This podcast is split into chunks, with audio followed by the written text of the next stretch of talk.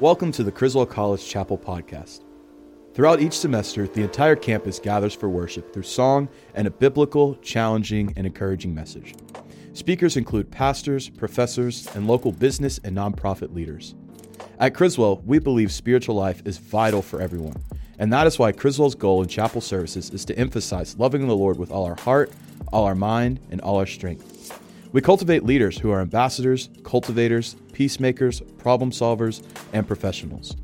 While chapel services are tailored to students, we're encouraged by all our guest speakers by knowing that the practicality of what is being spoken is for everyone.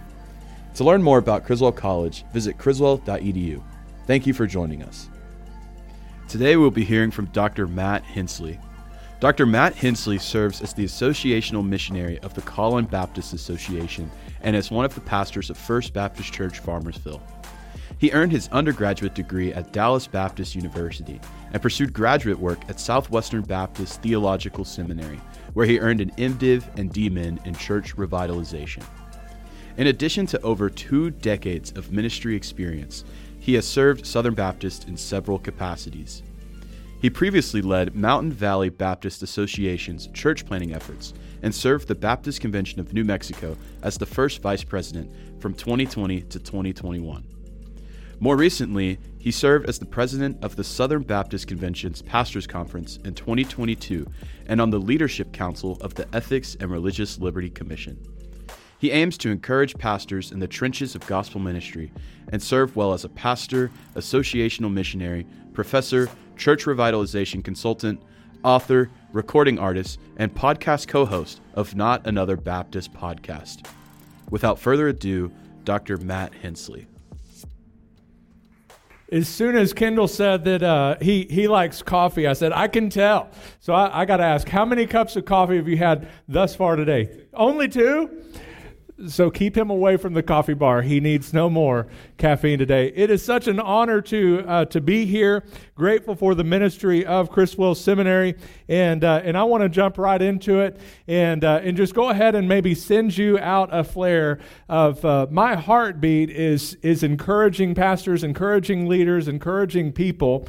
And uh, one of the things we all know is uh, life is awesome, but it can be hard at times. Ministry is awesome, but it can be hard at times. Leadership is awesome, but it can be hard at times. And we need people in our corners and to encourage one another and to help one another persevere. And so, as you're thinking through this sermon and what I have to share today, we're going to be in Exodus chapter 17. I want you to keep that in mind that we are there to encourage one another, to help one another, uh, to, to lift people up when they are struggling. And so, that's my hope today and my prayer. And, and I have people that are praying for me right now uh, that there would be somebody in this room that could just use a little bit of encouragement. And I pray that today their prayer will be answered because raise your hand, and I can't see you anyway, except I do see the Dallas Cowboys fan uh, sticking out a little bit. Uh, but raise your hand if you feel like you are over encouraged, that you will just die if you get any more encouragement.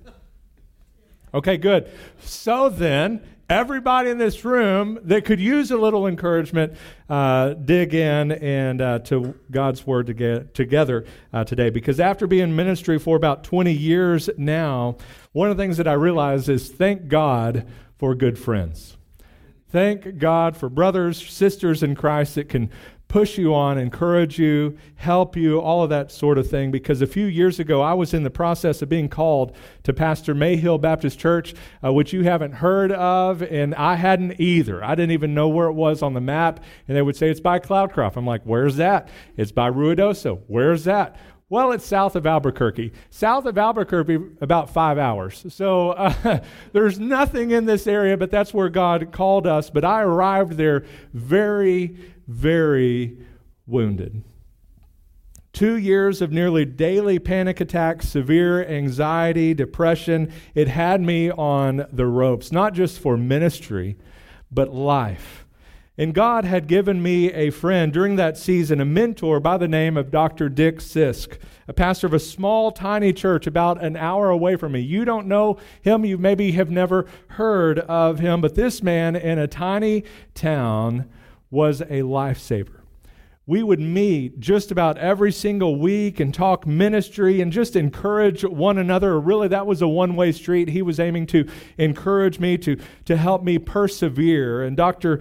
Sisk did most of that encouraging because I was, I was struggling. I was barely hanging on by a thread. And it's not an overstatement to say that I am standing up here right now because of God's grace and for people like Dr. Sisk. And after two years of that spiritual warfare, Dr. Sisk helped me land that opportunity at Mayhill Baptist Church in the literal middle of nowhere, a town of 56 people, that we took the population to 62, plus three dogs. And, uh, and so we came there. My very first call was from a guy named Dr. Kyle Bierman, and we now have a podcast together, and we both envy Dr. Barry Kramer and the greatest podcast name of all time. Like, you just cannot have a better one than that. Uh, but my very first call came from Dr. Bierman, and uh, he was a pastor of a small church about an hour away from our little church in Mayhill. And, and we hit it off great because we were literally the only two people in our association that were under 40 years old and the only two still had kids at home. And so we were kind of that same boat together, same similar church dynamics, all of that sort of thing. And most of the pastors around us were old enough to be our great grandfathers or grandfathers. And so we linked arms together to really lead our churches through revitalization. And one of the best parts about our friendship seemed to be the knack for our alternates or our alternating of good days and and bad days. On a week when Kyle's church rebuffed an attempt to get them out of debt and on a road to stability, and he was barely or barely hanging on, our church had the highest attendance in our history. And so, being the good friend that I am, of course, I didn't rub that in. Uh, I did on a week when one of our members attempted suicide, suicide, Kyle's church had some of the first baptisms they had had in months. And so on and on. It, it seemed like days that I was on cloud nine, he was down below, and, and I was able to encourage him, and vice versa. When, when he was on cloud nine and I was barely hanging on, he was able to encourage me. And so that just kind of became the theme of our friendship because one of the things we realize is ministry is awesome. Amen? Leadership is awesome. Amen.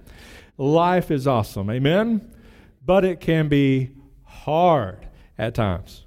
Biting sheep, struggles at home, financial problems, loss, or just facing straight up spiritual warfare can make it hard to persevere in ministry and life in general when it seems like there's nobody in your corner no one lifting you up. And though we have Jesus as Emmanuel, God with us, it sure helps to have friends in the flesh that can keep us faithful. I'm here today because of a guy like Dr. Sisk, and, and because of that, I try to be a guy like that to Kyle, and we need friends in the flesh to help us remain faithful as we lead our ministries, our families, and everything else. And I think a great example that we have for that is guys like Aaron and Hur.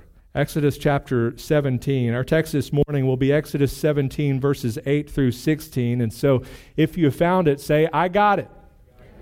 And if you're able, stand with me as we read God's inerrant word together in Exodus 17, verse 8 through the end of the chapter. It says, Then Amalek came and fought with Israel at Rephidim. And so Moses said to Joshua, Choose for us men and go out and fight with Amalek. Tomorrow I will stand on top of the hill with the staff of God in my hand. And so Joshua did as Moses told him and fought with Amalek, while Moses, Aaron, and Hur went up to the top of the hill. Whenever Moses' hand, or whenever Moses held up his hand, Israel prevailed. And whenever he lowered his hand, Amalek prevailed. But Moses' hands grew weary. So they took a stone and put it under him, and he sat on it. While Aaron and Hur held up his hands, one on one side and the other on the other, so his hands were steady until the going down of the sun. And Joshua overwhelmed Amalek and his people with the sword. Then the Lord said to Moses, Write this as a memorial in a book and recite it in the ears of Joshua, that I will utterly blot out the memory of Amalek from under heaven. And Moses built an altar and called the name of it, The Lord is my banner, saying, A hand upon the throne of the Lord. the Lord will have war with Amalek from generation to generation. This is the word of God. Let's pray as we study it this morning. God, we love you. We thank you, Lord, for the songs that have been sung, just the joy that's in this place. Lord, I thank you for what has happened at Criswell College, what is happening at Criswell College, and what we believe you are going to do in and through Criswell College in the future. But Lord, now we come to your word and just ask that you would open our eyes to see in this text what you want us to see, our ears to hear what you want us to hear, but most of all, our heart to receive it. In Jesus' name I pray. And all God's people said, Amen. Amen. You may be seated. I love ministry. All, all of that kind of sappy story at the front end might make you think I don't love it. I love ministry. I really do. But man, have you ever grown tired of members griping, members grumbling? I remember a season when Mayhill Baptist had experienced just rapid growth from about 30 to, to well over 150 people. Praise God, right? It was an amazing work of His hand, not mine. Yeah, but this this person took my pew, Pastor. Or these kids are coming into the sanctuary with a cup of coffee. Right? All the different, you know, oh, the music's too loud. I don't like that new song that we sung. Why'd you change the bulletin? It was just gripe after gripe after gripe. Serve in ministry for a week or two, and you are going to hear your share of gripes and grumbles, but that's nothing new. And so, to set the stage for this text, the Israelites were at Rephidim, yet another place without water, and the Israelites were thirsty. And as usual, they made that rather known to Moses. Right? They weren't subtle about this. And so, despite being delivered from many toils, dangers, snares, they still grumbled as effortlessly as blinking. And Moses is sick and tired of it. In verse 2, he snaps, Why are you complaining to me? Why are you testing the Lord? But the people snapped right back. Why did you ever bring us out of Egypt just to kill us? And while annoyed by their grumbling, Moses is worried at this point that they're going to stone him, that they're going to kill him. Still, Moses does the only thing he could do. He turned to God for help, and the Lord answers in verse 5 Go ahead of the people with some of the elders of Israel, and oh, take that staff of yours, you're going to need it. we see that verse 6. I'm going to stand there in front of you on the rock of Horeb, and when you hit the rock, water will come out of it, and the people will drink. And that's exactly what Moses does. But then come the Amalekites.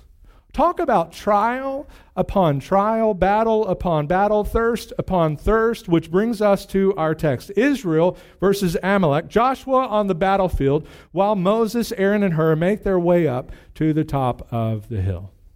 And so, y'all, the main idea here, I believe, is simple, and it couldn't be timelier. Pastors, leaders, really people in general are weary. I, I asked just a moment ago to raise your hand if you felt like you were at risk of being over encouraged, and this entire room kept their, their hands down.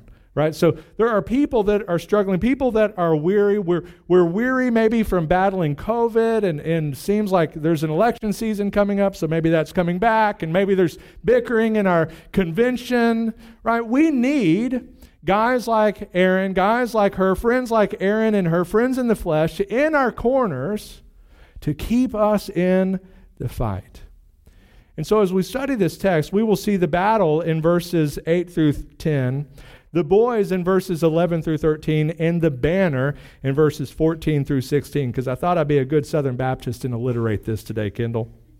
So look back at verses 8 through 10 to see this battle that is underway in our text. Then Amalek came and fought with Israel at Rephidim.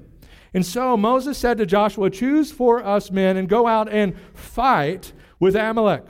Tomorrow I will stand on the top of the hill with the staff of God in my hand. And so Joshua did as Moses told him and fought with Amalek while Moses, Aaron, and Hur went up to the top of the hill. Y'all might remember in Exodus 13, 17, and 18 that when Pharaoh let the people go, God did not lead them on the road through the Philistine country, though that was shorter. God led the people around by the desert road toward the Red Sea, and the Israelites went up out of Egypt ready for battle, and that's what they found.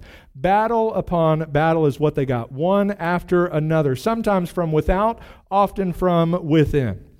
This battle was yet another battle from without the Amalekites. And we see in the text that Joshua stays on the battlefield to lead the fight while Moses is planning to, to head up to the top of the hill with God's staff in hand. We see that happen in verse 10 as Joshua is fighting while Moses, Aaron, and Hur go to the top of the hill. But we'll get to them a little bit later.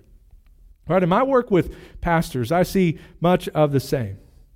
We're tired from silly arguments within our churches. Can they have coffee in the sanctuary or not? Can I change the bulletin or not? Can I introduce this song or not? Or, heaven forbid, I, I shared a, a post, a meme the other day uh, of a guy full armor out there where, you know, it's the pastor standing there after, uh, you know, preaching, studying for 15 hours and preaching what he believed was a faithful text from the Word of God. And he's standing in the foyer and then an arrow right through the helmet that says it's too cold in the sanctuary right? There's some of the silliest complaints that we get as pastors, as leaders. And so we're tired of those at times. We're tired of the petty fights that we have to fight from without and, and from within. The good fight, though, we know must go on, right? The kingdom must be advanced.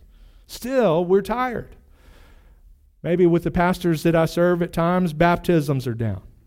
The budget is lagging. Deacons are nagging. We've all been there. Perhaps you are there if you're a pastor or, or the son of a pastor, daughter of a pastor. Perhaps you are there. If not, you will be there. Friends, the battle is worth it. And we must fight it, but we must remember it belongs to the Lord. It's His kingdom that we must advance, not ours. Right? It's His word that we must declare, not ours. He only asks that we remain faithful, which is what we see in Joshua in the text. So Joshua did as Moses told him. Joshua did as instructed and fought against Amalek. Spurgeon noted that Joshua never grew weary in the fighting, but Moses did grow weary in the pray, praying. And that's what brings us to our next point. Look back at verses 11 through 13 as we look at the boys. And yes, that was kind of stretching for that, that second B there. So look at the boys in verses 11 through 13. So we've got Joshua down, he's fighting. We've got Moses, Aaron, and Hur going up to the top of the hill. And we read in the text that whenever Moses held up his hand, Israel prevailed. And whenever he lowered his hand, Amalek prevailed. But Moses' hands grew weary, so they took a stone and put it under him, and he sat on it. While Aaron and Hur held up his hands, one on one side and the other on the other side, so his hands were steady until the going down of the sun. And Joshua overwhelmed Amalek and his people with the sword. It's simple enough, right? It's really simple. As long as Moses' hands are up, Israel prevails. Once they drop, they start to lose.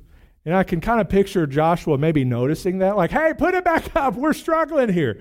Right? But as soon as his hands go down, Amalek starts to prevail. But the text tells us, though, that his hands grow weary. And so Aaron and Hur got to work. They brought him a recliner. Right? They got him a place to sit. Right? Sit down. So Aaron and Hur helped him rest. Right? But there was still a battle raging. And Moses' arms are still heavy, so they get on either side of him and they support his hands. Aaron and Hur kept the hands up until the battle could be won, and that's just what happens as you look in the text. And so, with Moses' weary arms held high by Aaron and Hur, Joshua defeated Amalek and his army with the sword. The battle was won. Why? Because Moses had some friends in the flesh that kept him in the fight. Some commentators point out that Moses' arms being held high was an example of a prayer. If so, that teaches us something too that Joshua's fight with the sword was just as critical as Moses' fight with prayer. Right? The good fight must be fought, but not without prayer. Not without guys like Hur, guys like Aaron, guys in our corner, guys helping us rest, helping us stay in the fight. So many of our churches battle against them themselves. And if you can last two minutes on Twitter, which I don't recommend, you can see pastors fighting amongst themselves. Right? I had a Aaron and a Hur and Dr. Sisk and Kyle. I try to do the same for pastors in my association and beyond. I hope you guys have guys like that in your life too. We need more, not less. Guys to help us rest. Guys to help us fight. Guys to help us move forward in victory. Friends in the flesh to help us move forward. But y'all, quickly, that's still not enough.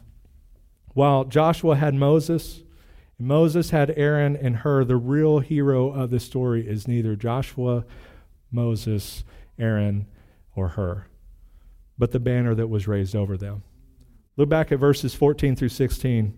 Then the Lord said to Moses, Write this as a memorial in a book and recite it in the ears of Joshua, that I will utterly blot out the memory of Amalek from under heaven.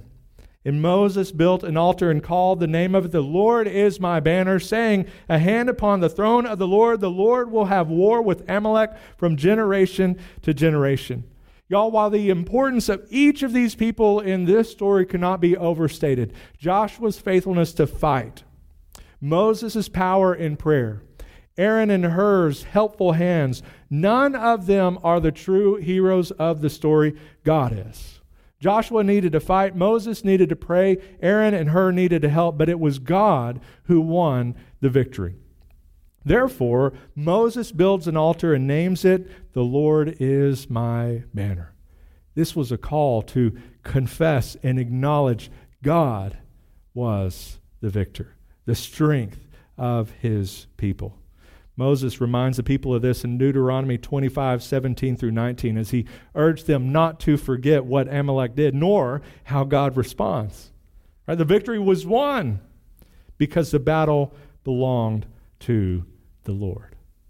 Friends, there's a battle being fought today. Sure, there's skirmishes in our churches, infighting in our convention, but we're picking the wrong enemies. It's not one another, it's not knuckleheaded church members, it's not keyboard warriors. Paul tells us what our enemy is. Our struggle is not against flesh and blood, but against the rulers, against the authorities, against the cosmic powers of this darkness, against evil, spiritual forces in the heavens. I think he's describing New York Yankee fans. And we can't struggle or fight against that on our own. You can't. We need to fight like Joshua, pray like Moses, help like Hur and Aaron, remembering that we are defeated. We are fighting a defeated foe. Really important to fix that. We are fighting a defeated foe. He'll still hiss and claw, but Jesus wins the day for all eternity. Until then, we press on. Fight the good fight, stay faithful in prayer, and help our fellow friends in the flesh in the trenches. I think I am out of time, Kendall, but I want to make just one more point, if I may. Is that okay? That brings us to our so what, why this matters, how we can apply this today. Joshua couldn't fight without Moses praying. Moses couldn't pray without Aaron and Hur helping, and all four would have been powerless if God wasn't fighting through and in them. Right? And the same is true today. There's going to be times that you need to be down in the battlefield and fight and stay there.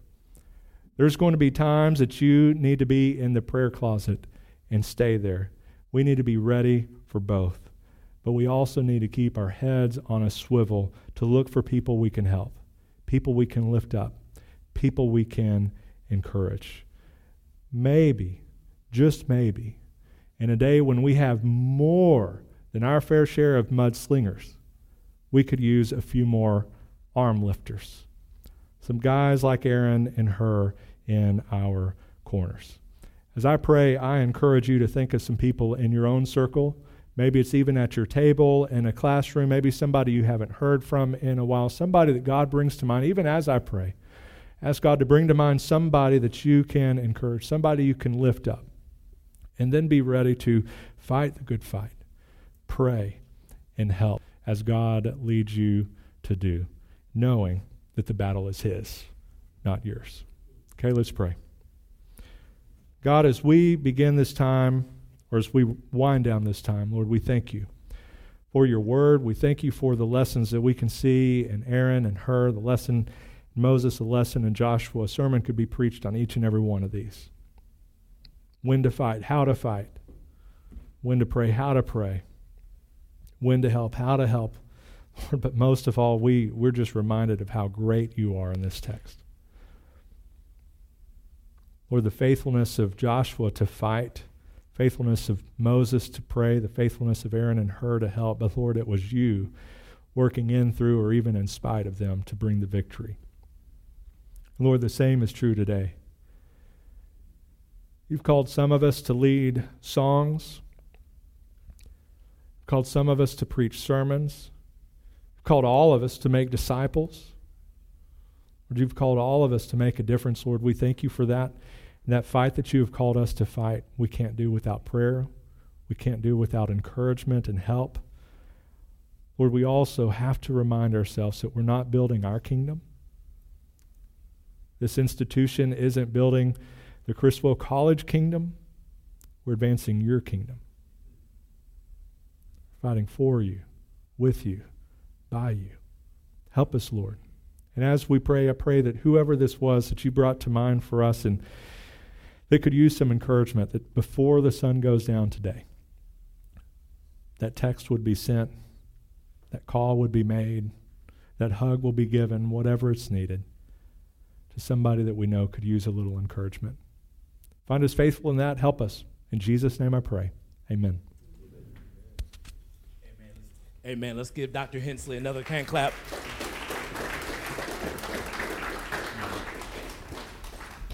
What a word, powerful word. And it's also very timely in the culture that we're living in right now. Uh, you said not only um, are we in need of having people around us that encourage us, but I think about that friend piece. Aaron and Hur helping Moses out like that in the text. But also thinking about how sometimes in ministry and in all of our callings, we tend to think that we somehow have to go it alone hmm. and that that's the only way that things will work in our lives. Where do you think that headspace came from? And do you see that changing, especially with the younger uh, generation coming up in ministry? I think in. Uh, I saw the time in the back, and, and I have a kind of the, the closing, the actual good part of my sermon I didn't preach. Um, so this was bad. I'm just kidding. No. Uh, You're good. How, how the, these two are largely invisible. You know, Aaron and Hur. uh, you know, Hur's not really, you know, mentioned again or, or more after that. And, and yet it's easy. And I, I try to, when, when I look at sermons and I study sermons, I, I try to put myself in their sandals. You know, they're not wearing Nikes, I guess, wearing sandals, whatever and like what were they thinking? Like in that like in that moment because these are real people and, and i'm i'm kind of picturing in my mind like joshua down there you know fighting doing his thing. It's like what are they doing? What are they doing the ymca like i'm just in my mind like i've got add so that's helps me you know move on. You're in good company. Matt move on. Uh, uh, this inner conversation. But i'm like I, I see that with joshua of like bro i'm doing this all like i've got to do everything. What are these guys like and so in ministry, it's like that because sometimes it be like that. You know, you you are at, at Mayhill. I was a pianist. I was a song leader. I was a guy opening up. I was a guy locking up. I was a guy turning on the air conditioning, pretending to turn it down when people would complain. I never turned it down, by the way. Um, and uh, and so you know, I was the one helping with VBS. I was the one you know filling in Sundays. I, I, it becomes that sometimes in smaller churches. And, and it can feel like that in uh, some of our churches, especially that are more rural, where you're not even close to another pastor. So you don't have somebody else like you, you know, maybe for 30 minutes. And so when it comes to, to ministry or leadership, it's easy for those to become isolated because if it's, you know, worth doing, it's worth doing right, or if it's, you know, and, and but at the same time, what God started to do in my heart was this call that we have to release ministry. And so to raise up those that would be doing the music, raise up those that would be helping in the VBS, and raise up those, you know, and so having that.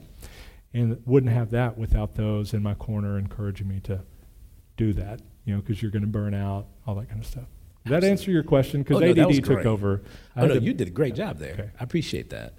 Um, you mentioned saying that you know in the message that it's not uh, our kingdom that we advance. Yeah. It's it's His. It's the Lord's kingdom. Uh, from a practical sense, in an everyday scenario, getting up, having two, three, four cups of coffee. Uh, what would that look like? Would you say? Yeah, I think first is it's a posture um, that when when I'm going out door to door, you know, for First Baptist Church Farmersville, which is the place we go, uh, I, I am often in, in my mind like, hey, I'm I'm out there not just to invite them to church. I'm there because I have the greatest news of the world to give them, and they probably could use a little good news. And and so it, it's this mindfulness of thinking I'm not out there to build a brand, build a platform, you know, or build a you know grow up my own church, my own kingdom, that kind of thing. I'm out there to tell people about Jesus. And uh, and so you know it's like the old quote, you know, preach the gospel, die and be forgotten. That everybody remembers the guy's name, which is ironic. But it's like that idea of just hey, just tell people about Jesus and and let that be the focus. That you know if your church grows because of that, great. If you know the, the college grows because of that, great. You know, but our our focus is to tell people about Jesus, get more people into the kingdom. And then, final question from me. I apologize. You'll have a chance here in a minute. But um, one of the things that I've heard, uh, for example, from my mentor and also former pastor, uh, he told me that when you're not out here bragging and you're simply just doing as God has asked you to do, Yeah. preaching the gospel, sharing the gospel with people, that the Lord opens doors for you. You don't even have to worry about promoting yourself. The Lord takes care of all of that as long as you're just doing exactly what the Lord is, has asked you to do, being obedient. Have you seen that happen for you as well in real time? At at Mayhill, for example, uh, when we arrived, so we've got two of my girls here that are super extroverted. Make sure you talk to them before the end of the day. Uh, they will probably start running. Uh, but Cadence and Leah, uh, we've got four girls, and they became the kids ministry at our church uh, when we got there. There's you know one or two that were there. There are not very many.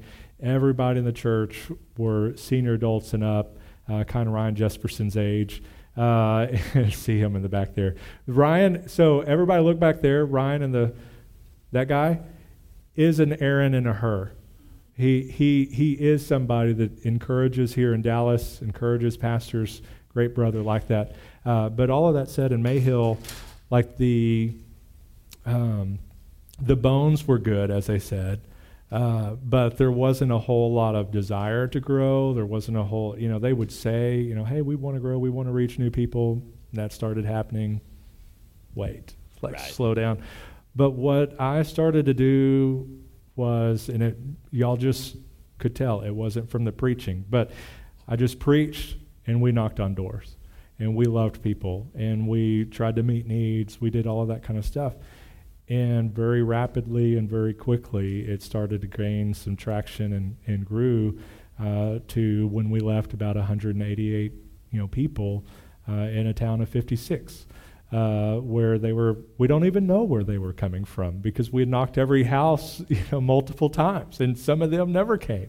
Uh, but god just really blessed there and you know ended up here and, and the role that i have largely because i wasn't just out there hey look at my great sermons or whatever. I just i lived to encourage pastors. Even when my girls know when we go to disney or whatever like we just want to get to disney but dad found out there's a pastor in Shreveport, so we're going to stop in Shreveport for Whataburger and eat with him and hang out for a while, then find dinner and like, you know, Jackson with the pastor. And so we just make our whole way there, stopping at pastors like every state. And, uh, and so that was just our lifestyle. And then um, that's largely the role of a DOM AMS is, is encouraging pastors. And so kind of, Deeply relational. That's Yeah. a blessing. Praise the Lord. which is great for an introvert. well, you're right. well, we have a student body right here. I know there's got to be a question in there, so out there somewhere. Oh, there we go. Let's start over here to my left. Yes, sir. Won't you? That would be great. Perfect. Uh, so I just had a quick question. Um, with our generation just being so discouraging and just being so quick to tear one another down, uh, what are some ways that you would give our generation some encouragement to build each other up and just to like start encouraging each other? I uh, just reminded of how it costs literally nothing to be kind. Um, and I, I find, at least in myself, is if I pray in the morning, Lord, help me be faithful to share your word today, or to wit, you know, if, and it's on my mind. Um, usually, it's not not necessarily. I mean, they they're divine appointments because there's a point a person there. Uh, but it's I just find myself in those opportunities, uh, not magically, but I think because my mind is fixed on witnessing and evangelizing. And I think the same thing could be true. As you know, God just help me to be kind to somebody that's hurting uh, today and lift them up. And you will inevitably. We just raised our hands or didn't raise our hands earlier you're now surrounded by people in this room that could use an encouraging word. And so, uh, the short answer to what would I say to people that are discouraging and all of that, it would just be stop that. Uh, but the other answer would be, you know, God, help me be kind and just, hey, you know, uh, my mentor now, Dr. Uh, Matt Queen, his evangelism approach that has most most related to me is has anybody told you today God loves you? And uh, unfortunately, like he lives for the day that one day, like, yeah, you know, one of your church members just told me a few minutes, you know, that's what he lives for. But inevitably, nobody has said that. Well, let me tell you how. And something like that, you know, has anybody told you today God loves you or, or something said quickly, said in a quick conversation to a waiter, waitress, cashier, um, you know, somebody that you pass can be quick and can maybe turn that day completely right side up and encourage them and perhaps uh, sow a seed to be able to share the gospel with them you know deeply. So i think just a posture of aiming to encourage people and be kind thank you so much we had another hand there yes sir so uh, my question was how do you how do you balance you know it's it's moses that's the one holding his hands up, right? That's the people are prevailing when he's holding his hands up, praying to God or whatever. Um, how do you balance seeing that? I mean, Aaron and Hur realize he's the one doing it, so we got to prop his hands up, right? Uh, with humility. And then also, what's the difference between that and, for example, when they bring the ark into battle, thinking, oh, we're going to win because we have the ark of God, and they're actually defeated and the ark's taken away? Um, so I guess what's the difference there if you've thought about that? And then how do you maintain humility being the one through whom that work's being done?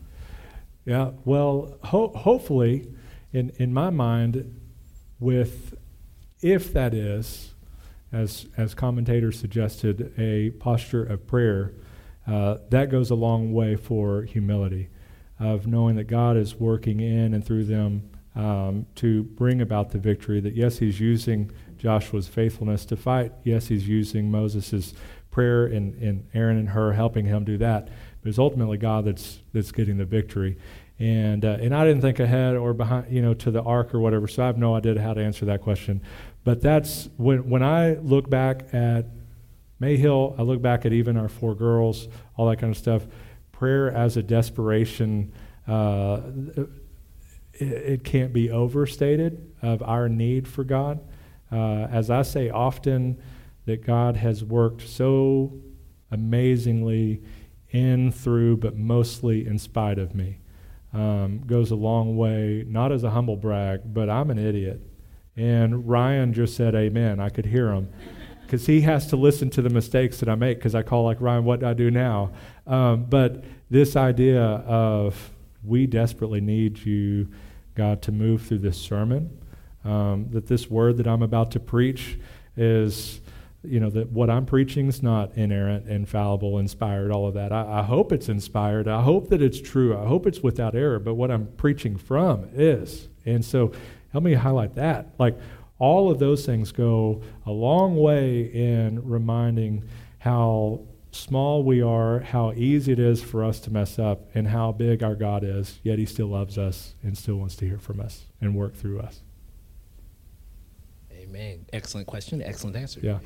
Um, Uh, as the praise team comes up, I believe we have one other question. Is that right? It depends if it's easy or hard. Oh, yes. Go right ahead. How you doing, Dr. Henslee? Hey.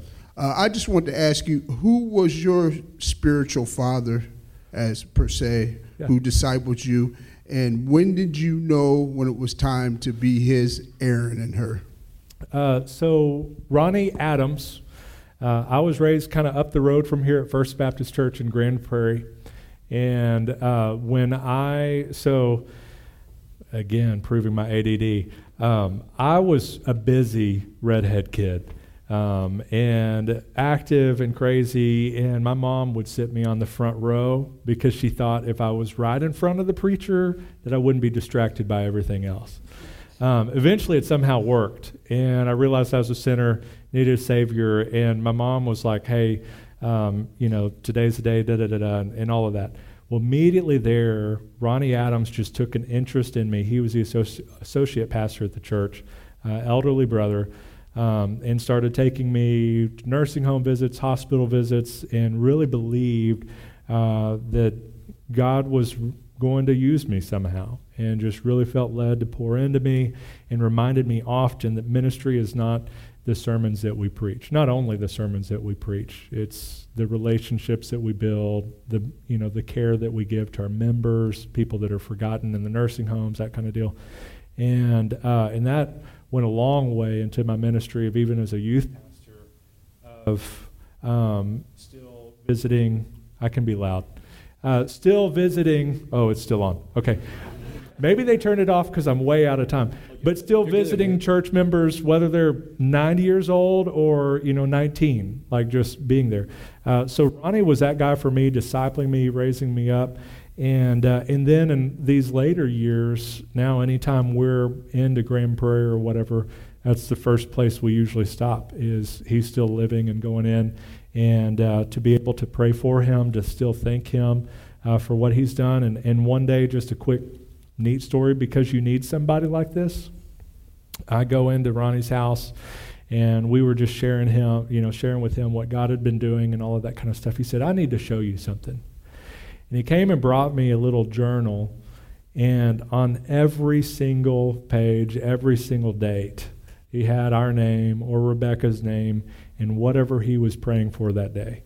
When he knew we had had a miscarriage, you know, he was praying for, for that, that God would, you know, comfort us, it would give us peace. And then anytime, in another color, would write answers to prayer at different times. And I was able to flip through that book and really see my life written out, um, at least stuff that he knew, and those answers to prayer, like two of the four that are right here, but they're teenagers right now, so I'm not sure. I'm just kidding.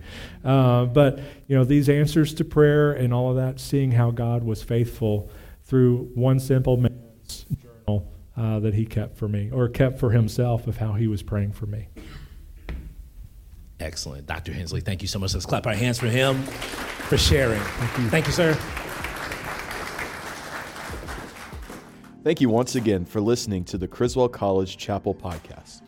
Please make sure to visit criswell.edu to learn more about Criswell College. We hope that you will join us again soon. God bless you.